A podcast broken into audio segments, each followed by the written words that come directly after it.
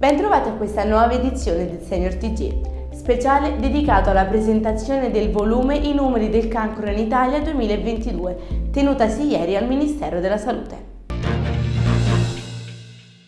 AIOM e AIRTUM, ONS, Passi, Fondazione AIOM, Passi d'Argento e SIAPEC in collaborazione per il volume I numeri del cancro in Italia 2022, una fotografia dell'oncologia nel nostro paese. Alla presentazione era presente anche il Ministro della Salute Orazio Schillaci. Sentiamo il suo intervento. Devo mancare alla presentazione di oggi insieme ad AIOM e AIRTUM per l'edizione 2022 dei numeri del cancro in Italia. Secondo il rapporto nel 2022 in Italia sono stimate 390.700 nuove diagnosi di cancro, rispetto al 2020 c'è un incremento di 14.100 diagnosi. Segno che dobbiamo recuperare in fretta i ritardi diagnostici, rafforzare le attività di prevenzione primaria e secondaria. Per quanto riguarda i livelli di screening, nel 2021 sono tornati a quelli pre-pandemici, l'aumento nel 2021 del numero degli interventi chirurgici per i tumori della mammella e del colon retto, nonché della percentuale dei tumori in stato iniziale, conferma una ripresa dell'attività di screening oncologico e verosimilmente di una presa in carico più precoce di queste neoplasie.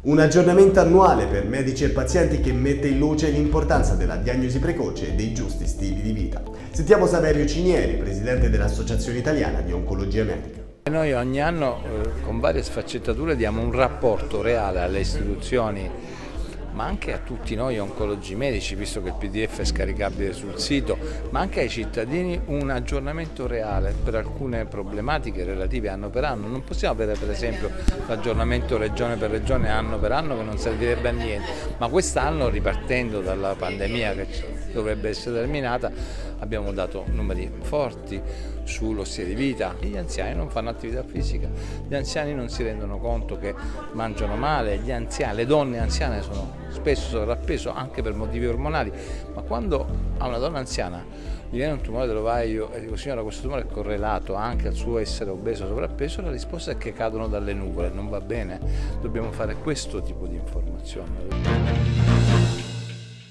Il primo anno di pandemia ha inevitabilmente frenato gli screening e solo oggi siamo tornati ai livelli pre-pandemici. Sentiamo Paola Mantellini, direttrice dell'Osservatorio Nazionale Screening. Nel 2021 effettivamente come riportato nei numeri del cancro 2022 c'è stata una notevole risposta da parte diciamo, complessivamente del paese Italia e effettivamente siamo ritornati ai livelli prepandemici. In realtà però non vogliamo fermarci qui perché comunque possiamo fare meglio, possiamo fare di più per i nostri cittadini e insieme ai nostri cittadini perché poi sono loro che fanno i programmi di screening con la loro partecipazione.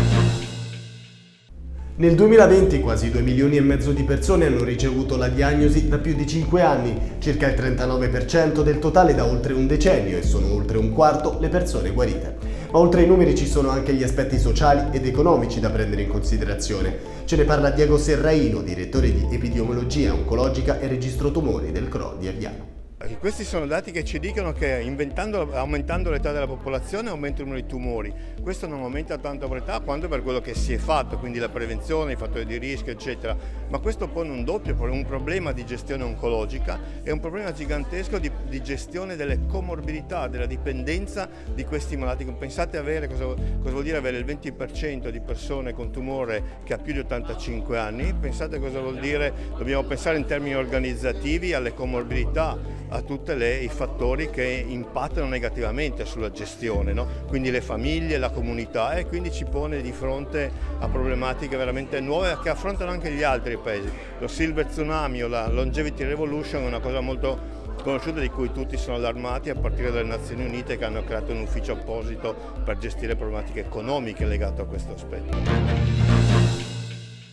Per oggi è tutto. Prima di salutarvi vi ricordo Pronto Senior Salute.